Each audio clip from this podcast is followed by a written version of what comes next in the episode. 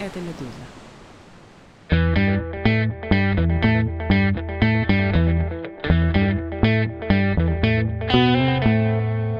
Это «Что случилось?» Подкаст о новостях, которые долго остаются важными. Меня зовут Владислав Горин. Здравствуйте. Из этого выпуска вы узнаете, что такое кокаиновое цунами, как онлайн-маркетплейсы наркотиков рекламируются в московском метро и устраивают партизанские рекламные акции с перегораживанием автобусом Нового Арбата, вообще правительственные трассы.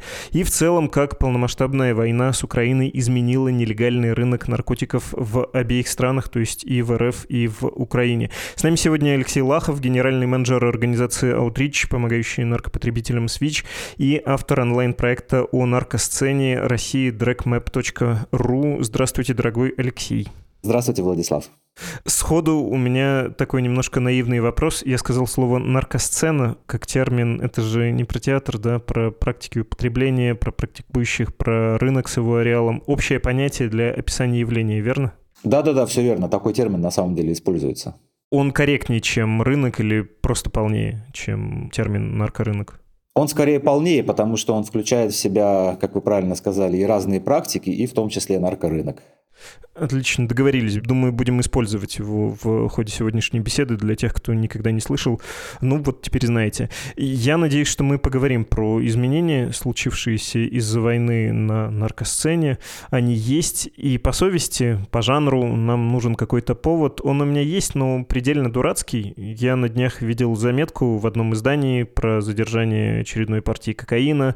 Там было сказано, что вот, это, дескать, уже третья, суммы называются большие, вот так конкретно конкретно была на 2 миллиарда рублей, предыдущие в этом месяце на 13,11 миллиардов. Дело в Петербурге происходит. Тут, конечно, хочется, как герой Брэнна Глисона из э, фильма, в русском переводе он называется «Однажды в Ирландии», что ли, крикнуть «Извините, откуда такая цена, где вы берете за такую, у нас на улице дешевле?» Но, тем не менее, там заголовок был кликбейтный, который не мог не привлечь внимание, что на Россию обрушилась кокаиновое цунами. В общем, про кокаин, я думаю, тоже нужно будет поговорить, что там нового происходит будет, хотя начал бы все-таки со снов, сколько в России наркопотребителей, как это считают, потому что данные Минздрава и Росреестра не уверен, что точны. Соцопросы на восприятие наркопотребления, но они тоже показывают такую специфическую картину. Как вы считаете и как вы оцениваете количество наркопотребителей в России? Действительно, как вы правильно сказали, есть определенные пробелы в статистике. По официальным данным Минздрава у нас на официальном наркологическом диспансерном наблюдении находится меньше 400 тысяч человек. При этом по неофициальным расчетам количество людей, которые употребляют наркотики скажем так, эпизодически, оно может достигать вообще 8 миллионов человек. Разброс абсолютно большой, и где здесь золотая середина, сказать очень сложно. Но я могу привести такие данные. Один благотворительный фонд, который работает с наркопотребителями и в котором я тоже когда-то работал, проводит регулярно опросы среди своих клиентов. И 70% этих людей говорят, что они никогда в жизни не были на приеме у нарколога и никогда в жизни не наблюдались у других специалистов. Это говорит о том, что мы можем наблюдать действительно очень большой разрыв между официальной статистикой и между теми данными, которые приводят, например, благотворительные организации или независимые исследователи. Что, грубо говоря, официальная статистика видит треть, даже меньше? Да, треть, может быть, в лучшем случае половину, но очень много людей действительно, они боятся поражения своих прав, связанных с постановкой на диспансерное наблюдение. Они боятся, что их, например, лишат водительских прав, что их ограничат в родительских правах, что им не будут выдавать кредиты и поэтому они всячески стараются избегать такого рода наблюдения. Хотя хочу сказать, что в последние годы на самом деле вот эта практика наркологического диспансерного наблюдения, она улучшилась, и врачи-наркологи, если человек действительно соблюдает необходимые предписания, они не стремятся удержать человека на этом учете, так называемом, и он не будет ограничен в своих правах. Что-то уже ясно про войну. Ну, то есть умозрительно, конечно, можно было бы, наверное, заявить, что сама по себе обстановка в обществе довольно нервная, экономические сложности, как минимум перестраивание экономики, когда твой работодатель закрывается и говорит, что я ухожу из России, и пока не открылся новый, ты крайне себя можешь нервно чувствовать. Участие людей в боевых действиях, кто-то из них вернулся, кто-то и так был потребителем, в том числе в тюрьме, и наверняка это продолжит у кого-то травмы, связанные с войной, и он тоже, мягко скажем, тяжело ресоциализируется. Ну, то есть э, кажется, что должен быть всплеск, но вот без этого кажется, без э, каких-то измышлений, можно ли уверенно говорить о том, что да, наблюдается? Ну, с исследовательской точки зрения сказать, к сожалению, без кажется невозможно, потому что не проводится такого рода специализированных исследований. Не знаю, честно говоря, с чем это связано. Возможно, с тем, что государство боится увидеть реальную картину происходящего, а возможно, с тем просто, что все исследователи запуганы законами о пропаганде наркотиков и в целом таким достаточно жестким подходом к наркополитике, поэтому не стремятся их проводить.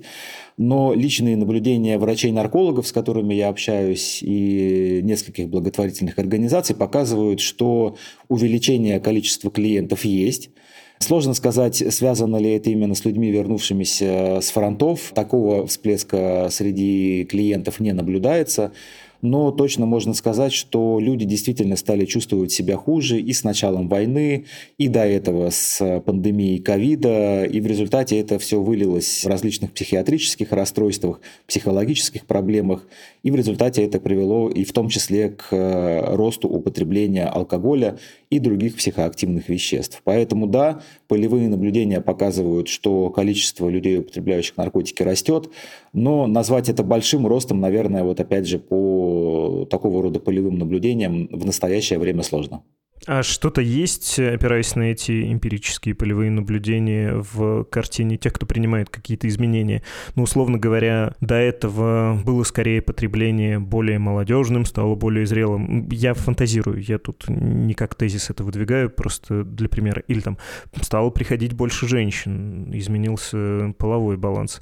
Что-то такое фиксируется, что вас удивляет, кажется вам экзотическим по сравнению с предыдущими годами? Тут скорее не удивляет, а то, что картина наркопотребления, она стала очень размытой, скажем так. И сейчас эта проблема, она поражает абсолютно все слои общества. То есть это и молодежь, и люди, скажем так, наиболее работоспособного активного возраста, там 30, 25 лет, 39, 45 и люди, в том числе более старшего возраста, которые также употребляют разные наркотики. Интересный момент был связан с тем, что люди, которые раньше употребляли в основном героин и метадон, то есть это такие наркотики, опиаты, как они называются, депрессанты центральной нервной системы, они переходят наоборот на стимулирующие препараты, то есть такие как соль, например, и для них это является таким э, окном новых возможностей, как они сами это называют. То есть они вот привыкли к таким препаратам, которые их замедляют, и сейчас они наоборот употребляют вещества, которые их ускоряют и видят в этом новый смысл. Причем это те люди, которые начинали употреблять уже очень давно, еще в конце 90-х, начале 2000-х, когда у нас в России бушевала героиновая эпидемия, а сейчас вот у нас бушует так называемая солевая эпидемия, и эти люди также оказались ей подвержены. Вот это вот интересное такое наблюдение.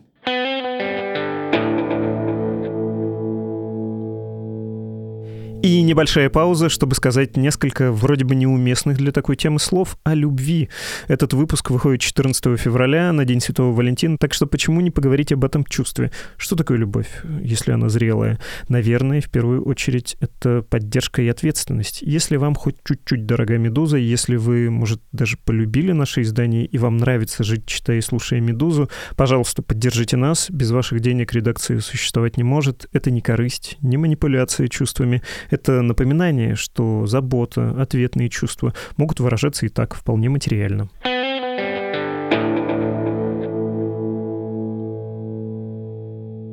Про солевую надо будет обязательно поговорить, и про вот это размазывание, которое, очевидно, связано не только с желанием нового опыта, а с тем, что предложение поменялось и дистрибуция. Да, уже много лет какая-то поразительная дистрибуция в России. Небольшие города и поселки, про большие уж и речи не идет, и крайне доступно это.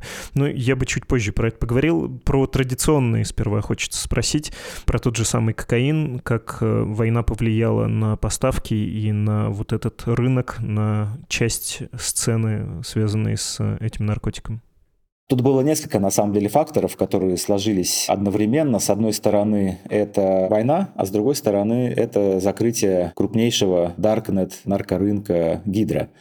Потому что эти события произошли буквально там с разницей в несколько месяцев друг за другом, и здесь э, получилось так, что, с одной стороны, санкции, наложенные из-за войны, привели к закрытию границ, а с другой стороны, закрытие вот этого крупнейшего маркетплейса привело к тому, что нарушились цепочки поставок, нарушилась, в принципе, работа наркомагазинов, и люди на какой-то момент вообще не понимали, что происходит. Но что касается кокаина, то в основном его завозили из э, Южной Америки по морю, он поступал э, через порт э, Санкт-Петербурга, либо же он завозился, например, через Беларусь и через страны Балтии которые находятся, например, на границе с тем же самым Санкт-Петербургом, и дальше уже дистрибуция производилась по всей России. Ну и вот когда как раз произошел цунами различных факторов, э, поставки на какой-то момент нарушились, естественно, цена взлетела. Но сейчас вот по последним изъятиям, скажем так, в прошлом году, которые случились, и в этом году уже случаются таких достаточно больших партий, мы видим, что латиноамериканский рынок снова восстанавливается, поскольку в основном эти грузы шли из Эквадора, насколько я знаю. То есть вот возвращается старая модель дистрибуции, когда вместе с бананами завозили в Петербург э, кокаин. И цена, она выросла, да, и сейчас это, наверное, самый дорогой наркотик. Ну, в принципе, как всегда это было. Сейчас э, стоимость одного грамма может достигать 15 тысяч рублей. Это, естественно, далеко не всем доступно. Но интересно, почему такие партии сейчас стали крупные изымать, да, вот там на 11 миллиардов, на 13 миллиардов рублей. И все это буквально произошло в течение последнего полугода, там и в Подмосковье, и в Санкт-Петербурге. И интересно, с чем это связано, действительно ли формируется такой большой запрос на кокаин, или же наоборот, люди настолько по нему изголодались, что их пытаются удовлетворить, а ФСБ и таможня работают настолько хорошо, что все эти партии закрывают. Вот это, конечно, было бы интересно на него ответить, но, к сожалению, опять же, пока вот без э, каких-то дополнительных исследований, без дополнительных данных очень сложно ответить на этот вопрос. А у меня был такой вопрос, и по вашим ощущениям это связано именно не с какой-то другой новой активностью силовиков, тех же ФСБшников, а именно с увеличением потока. И в таком случае ну, больше трафик, больше замечается, больше попадается в руки правоохранительных органов, даже если они какое-то имеют, кто-то из них отношение к транспортировке. Ну, кстати, сложно сказать на самом деле, потому что, возможно, в силу того, что сотрудничество, допустим, правоохранительных органов России с европейскими и североамериканскими правоохранительными органами сейчас находится практически на нуле, но сейчас идет разворот в сторону как раз э, сотрудничества с латиноамериканскими странами. Россия очень активна на различных международных площадках, связанных с наркотиками. И, возможно, вот как раз усиление вот этого сотрудничества с правоохранительными органами латиноамериканских стран, например, африканских стран, привело к тому, что стали больше изымать, стали лучше делиться информацией, и служба, по большому счету, стала лучше работать. Либо же, действительно, это может быть связано с тем, что в России сформировался какой-то вот либо отложенный спрос, либо новый спрос на конкретно кокаин, например, особенно импортный, да, который хочется, так сказать, попробовать качественный импортный продукт, который в России просто так произвести самим не получится, и, возможно, это вот связано как раз с увеличением потока. Опять же, сложно сказать, но версии могут быть самые разные, самые увлекательные по пути к синтетике, к разговору о синтетических наркотиках, давайте про героин еще поговорим и про Афганистан в частности. Там же тоже поменялась логистика и потоки, их размеры, но не из-за российско-украинской войны, а из-за установления талибской власти. Да, да, все верно. Когда к власти пришел Талибан, они четко сказали, что мы прекратим выращивание опиума, и действительно они с этим очень сильно борются, и поставки опиума из Афганистана упали в разы. Сейчас э, в лидерах у нас Мьянма по производству героина непосредственно и по поставкам а, опиума на различные рынки. Но при этом отмечается рост производства в том же Афганистане метамфетамина. То есть люди переходят уже постепенно на другие наркотики, скажем так, да, и, возможно, через некоторое время Афганистан займет лидирующие позиции уже по производству метамфетамина. Черт его знает, посмотрим, как это будет. Но то, что действительно это привело к серьезным нарушениям поставок, это факт. И это отмечали и коллеги из э, Кыргызстана, из Таджикистана, куда, в принципе, и поступали в первую очередь эти наркотики из Афганистана. Но сейчас в целом, на самом деле, если посмотреть, идет тренд на увеличение употребления именно психостимуляторов, тех же самых солей, например, да, вот, которые мы уже затрагивали, метамфетамина, кокаина. И, возможно, это вот является в том числе и таким ответом на тренд, сформировавшийся мировой, нежели там только в отдельных странах бывшего СССР. Хотя вот, например, в США и в Канаде до сих пор продолжает бушевать именно опиоидная эпидемия. Там очень много передозировок, связанных именно с подмешиванием синтетического опиоида фентанила, очень сильного, в обычный героин. Поэтому здесь вот получается так, что Северная Америка у нас еще до сих пор в опиоидах, а многие остальные страны, они уже взяли такой четкий курс именно на психостимуляторы. А природа этого тренда в том, что их дешевле производить, э, производство распределено, можно в той же самой России изготавливать, или в чем? Это совокупность действительно факторов. Это может быть связано как и с э, общим таким, скажем, выросшим за последние десятилетия ритмом жизни, да, когда хочется все успеть, и стимуляторы, как считается, могут в этом помочь так и, возможно, да, с э, простотой производства этих веществ, потому что ту же самую вот синтетику, мифедрон и альфа-ПВП, которые сейчас больше всего любят употреблять в странах бывшего СССР, лаборатории открываются буквально как грибы после дождя, и потом, когда показывают на кадрах оперативной съемки, там буквально стоит несколько ведер каких-то, да, вот с э, раствором э, порошок какой-то раскатанный по полу на целлофане, и понимаешь действительно, что насколько просто все это в производстве, и какие там объемы, и что даже закрытие одной там крупной лаборатории существенного влияния не оказывает на спрос и на предложение. Если говорить, э, немножко вернуться про потоки и про то, как через, э, с одной стороны, Беларусь э, шли наркотики из Латинской Америки, с другой стороны, с юга, из Афганистана, ну, не секрет, что это давно существующая, налаженная система. Два вот этих пути были главными. К синтетике я прошу прощения, потом еще вернемся. Меня волнует вот какая мысль. Ну, то есть она точно не новая, но хочется уточнить, стало ли что-то прозрачнее и известнее по этому поводу о степени вовлеченности государства, государственных служащих, э, коррумпированных в этот процесс, учитывая объемы, это не может происходить э, без их участия, и учитывая, что там пару границ-то точно надо преодолеть. Да, вы абсолютно правы. Это не могло происходить без участия правоохранительных органов. И я просто вспоминаю, допустим, тот же самый личный опыт, когда находился в зависимости, и в конце 90-х, вот в начале 2000-х годов мы считали за благо, если на той точке, куда мы шли за наркотиками, рядом с ней стоит э, милицейский козелок, потому что мы знали, что можно дать деньги, всунуть в окошко, да, и дальше пройти беспрепятственно, и тебя не тронут другие люди уже сбитыми, скажем так, да, вот, и с ножичками. И я не думаю, что ситуация кардинально изменилась, потому что в этом бизнесе крутятся огромные деньги, ну, если вот, например, брать данные, там, по-моему, за 2020 год по маркетплейсу Гидра, там а, ежегодно полтора миллиарда долларов сделки происходили. И это в основном только, естественно, на территории России, то есть даже не стран СНГ. И, естественно, люди очень хотели поиметь с этого свой куш. И более того, служба собственной безопасности МВД, она же регулярно задерживает наркосбытчиков из собственных рядов. То есть этот поток, он никуда не делся, и то, что было верно 20 лет назад, точно так же верно и сейчас. Единственное, что сейчас, возможно, в связи с появлением современных средств шифрования, так сказать, и, в принципе, анонимизации своего присутствия онлайн, возможно, это стало делать э, просто проще. Если мы читаем новости в духе «задержали партию», «кокаиновый шторм» и прочее, прочее, точнее, если вы читаете такие новости, у вас какая первая мысль? Так, ну здесь они это, конечно, вывели из оборота, но где-то в другом месте введут? Или как, как вы себе представляете? Там кокаина, может быть, станет чуть меньше в стране, но будет больше лабораторий, которые крышуются теми же сотрудниками правоохранительных органов? Ну, я думаю, что на самом деле в последние годы все-таки полиция и ФСБ, в частности, они стали лучше бороться непосредственно с изъятиями наркотиков. Они тоже улучшили свои показатели раскрываемости именно за счет того, что у них наконец-то появились современные технологии и все остальное. Поэтому я не исключаю, что в первую очередь это связано именно с улучшением работы правоохранительных органов и с тем, что действительно налаженное взаимодействие с правоохранительными органами других стран помогает им раскрывать вот такие транснациональные цепочки поставок наркотиков именно в Россию.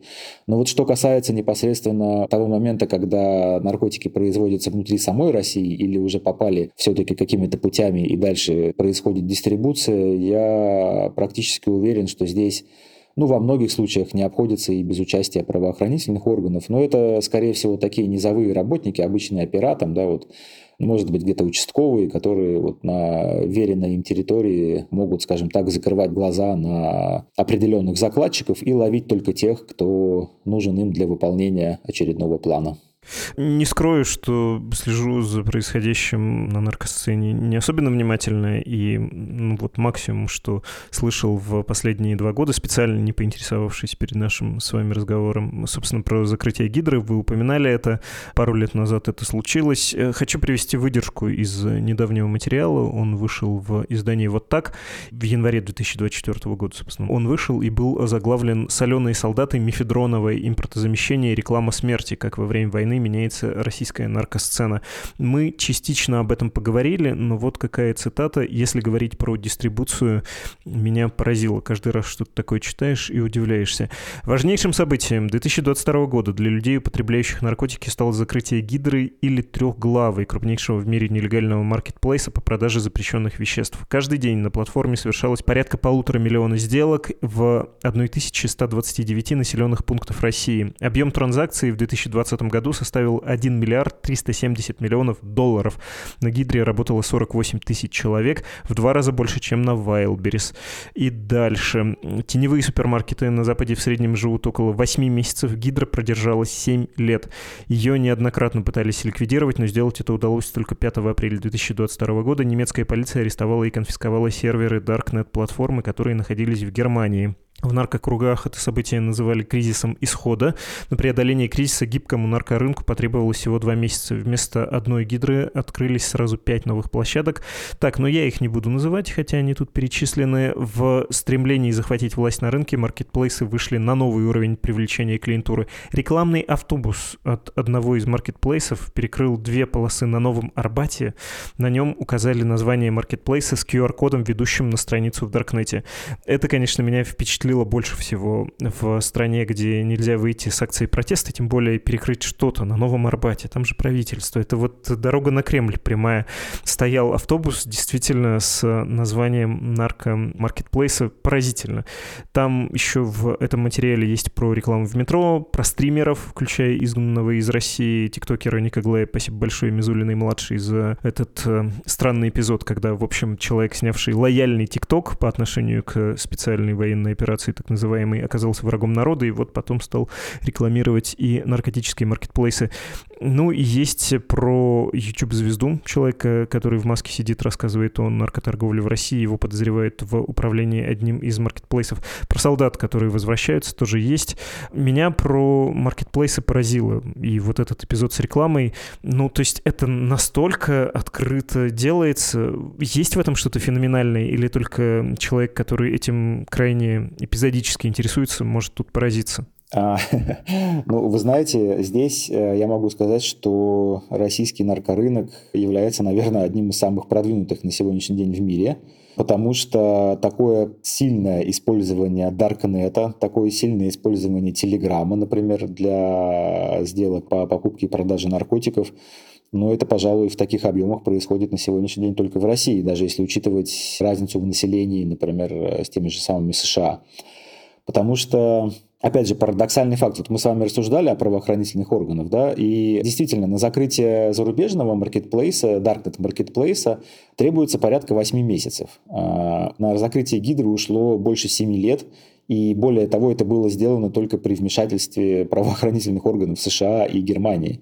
То есть э, получается так, что российские правоохранительные органы, они попросту не имели возможностей для того, чтобы закрыть всю эту деятельность. С другой стороны, а чему мы удивляемся, если приказ, э, я вот специально тоже сегодня открыл, да, вот отмотал назад ленту, и управление по борьбе с киберпреступностью в МВД было создано только в сентябре 2022 года. То есть, по факту, уже после закрытия Гидры. А именно на борьбу с Гидрой изначально и планировалось бросить вот это вот подразделение по борьбе с киберпреступностью. Об этом еще анонсировалось там и в 2018 году, в 2019 году.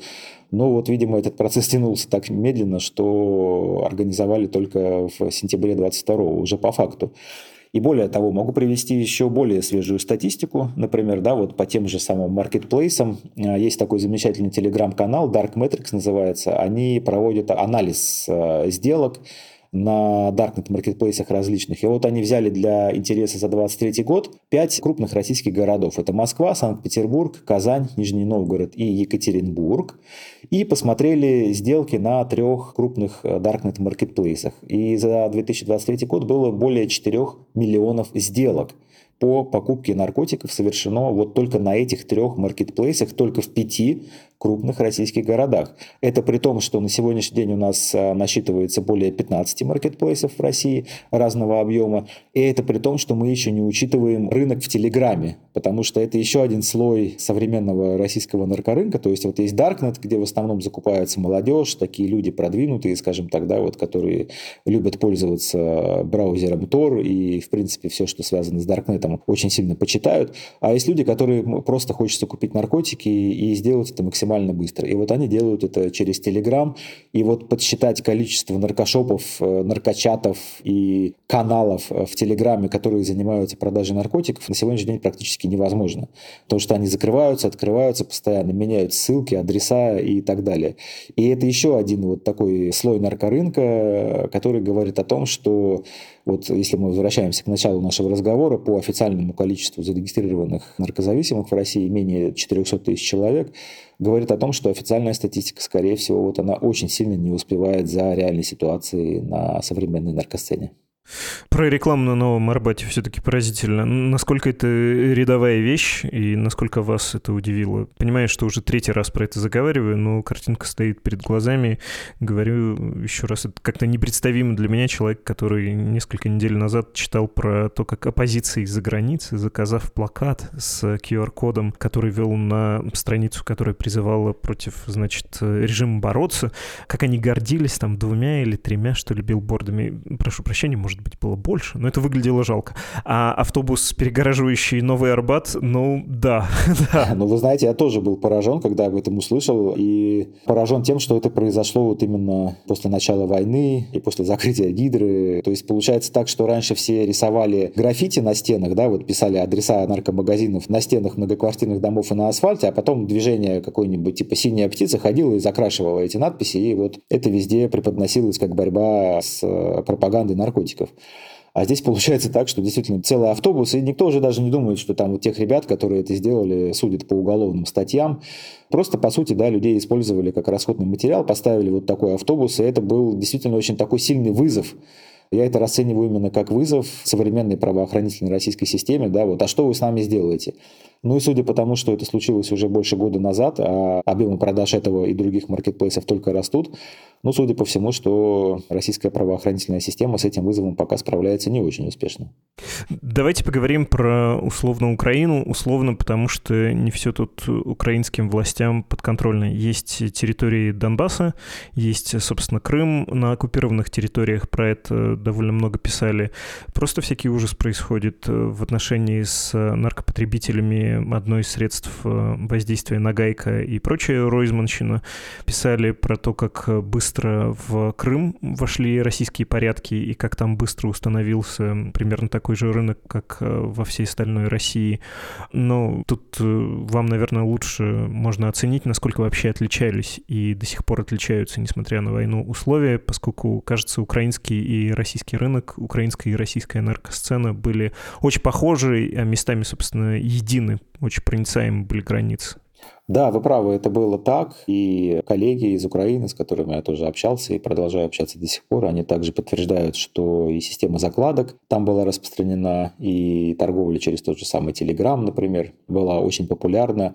И поэтому тоже пытались нащупать разные меры профилактики и в онлайн-пространстве, и получалось на самом деле очень здорово.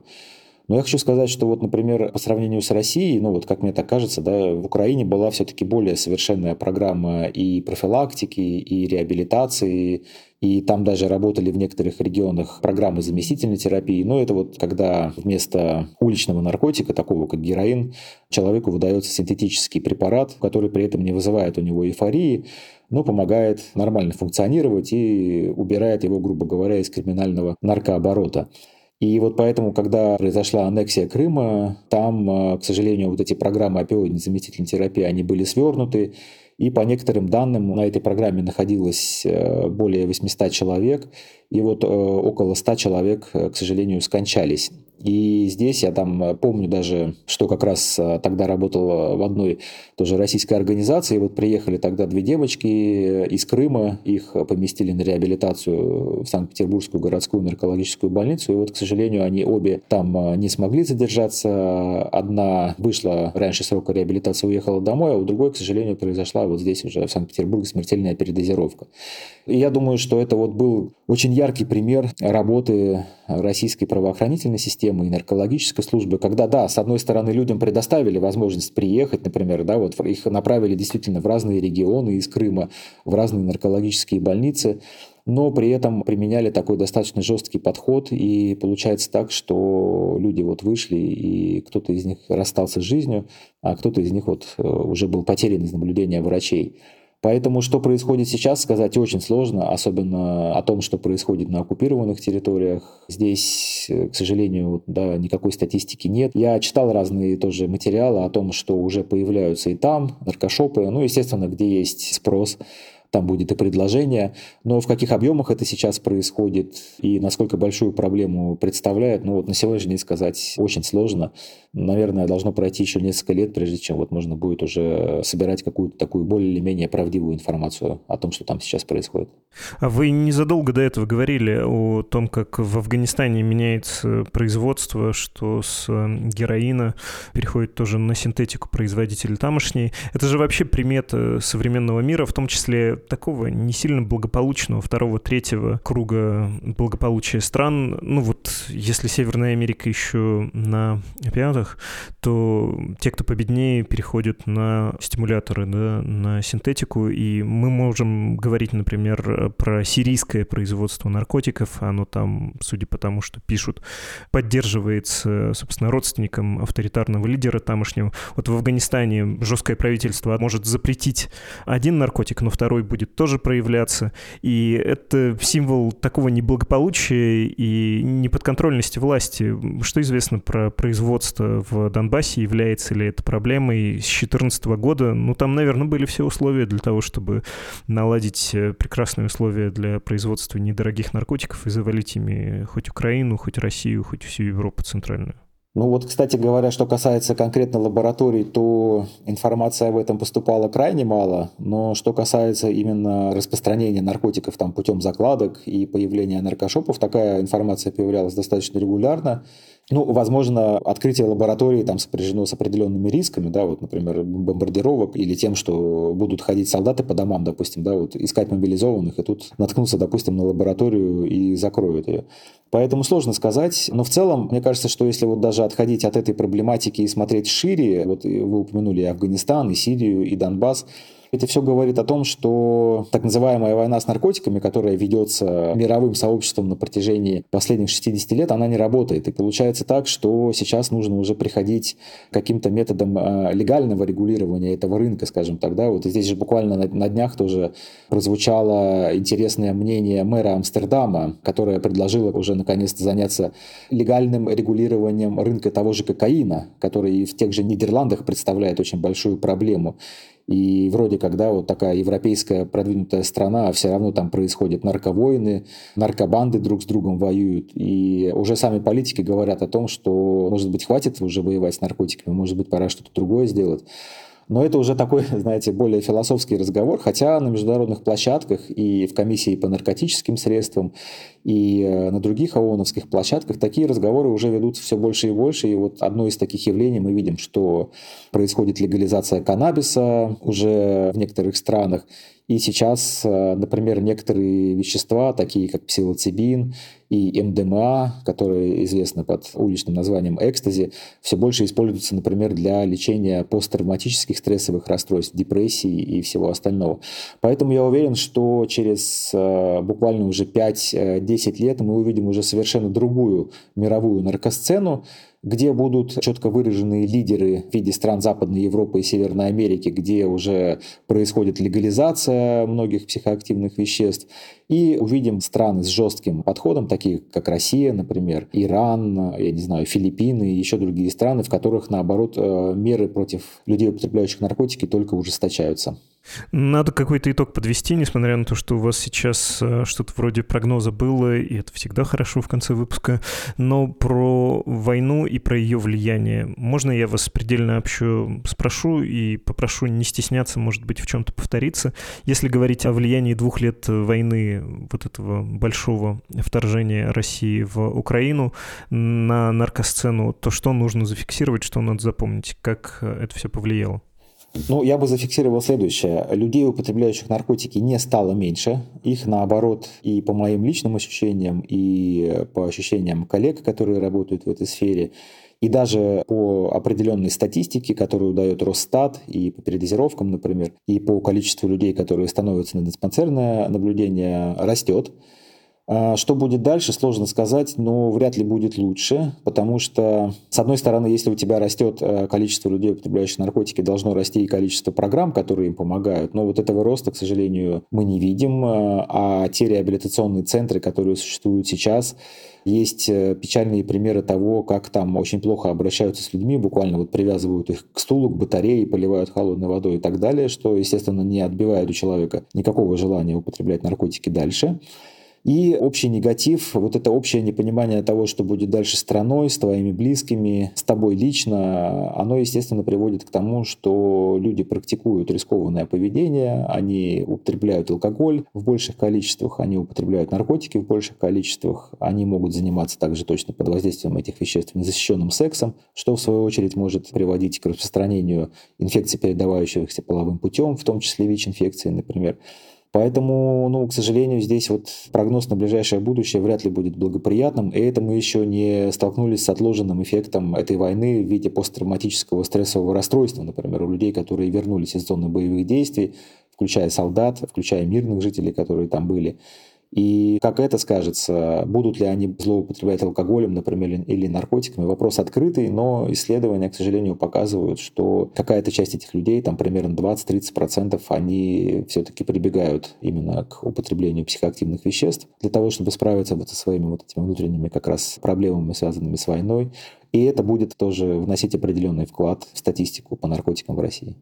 Не знаю, может быть, слишком вообще прозвучит, э, но тем не менее в этой же статье, которую я упоминал из издания «Вот так», э, «Соленые солдаты», «Мефедроновое импортозамещение» и т.д. и т.п., там говорится про употребление на фронте. Это же только Пригожин вот этот миф рисовал, что у меня ни капли, ни иглы, ничего, нет у людей, которые находятся в окопах. Но по факту мы видим, что очень часто войны приводят к распространению наркотиков благодаря тем, кто начал свою наркотическую карьеру или сделал ее систематической во время войны, стрессовая ситуация проходит, прекращается, собственно, война, а привычка остается с Россией. Ну, может быть, это слишком дилетантское замечание, но, кажется, Вторая мировая была одним из источников бытового алкоголизма. Да? Одно дело перед атакой 100 грамм, и на завтра опять атака и снова 100 грамм, а другое дело, что вернувшись домой, ты уже без этих 100 грамм каждый день и не можешь. Про такой эффект можно сейчас говорить или пока слишком рано судить? Ну, я думаю, что пока еще слишком рано судить, но вот эти бытовые 100 грамм, я не думаю, что они были связаны в первую очередь с тем, что люди употребляли на фронте, например, да, они были связаны с тем, что они видели все эти ужасы, которые там творятся, и в результате пытались уже потом заглушить алкоголем, да, вот, и может быть, там, в редких случаях какими-то другими психоактивными веществами, вот именно вот эти травмирующие воспоминания. Поэтому здесь, особенно когда это происходит в таких масштабах, то, что называется там специальной военной операцией, да, как будто это какой-то некий ограниченный контингент ввели, и буквально в нескольких регионах ведется атаки, но ведь на самом деле мы же видим, да, насколько масштабные боевые действия там ведутся, насколько много людей там задействованы, там даже тот же самый верховный главнокомандующий говорил, что у нас там 600 тысяч человек, по-моему, да, вот он говорил, на фронте. То есть представляете, да, что 600 тысяч человек, и из них, допустим, да, вот у 20-30% разовьются проблемы, которые могут подтолкнуть их либо к продолжению употребления психоактивных веществ, либо к их началу. И получается так, что ведь э, за этими процентами стоят люди, которые их окружают в том числе, стоят люди, которые им помогают. И мы видим, что эта проблема, она, ну, к сожалению, скорее всего, приобретет еще больше масштаб, чем есть сейчас. Спасибо вам большое. Да, и вам спасибо тоже. Это был Алексей Лахов. Мы говорили о влиянии на наркосцену военных действий, войны, которую ведет Россия в Украине.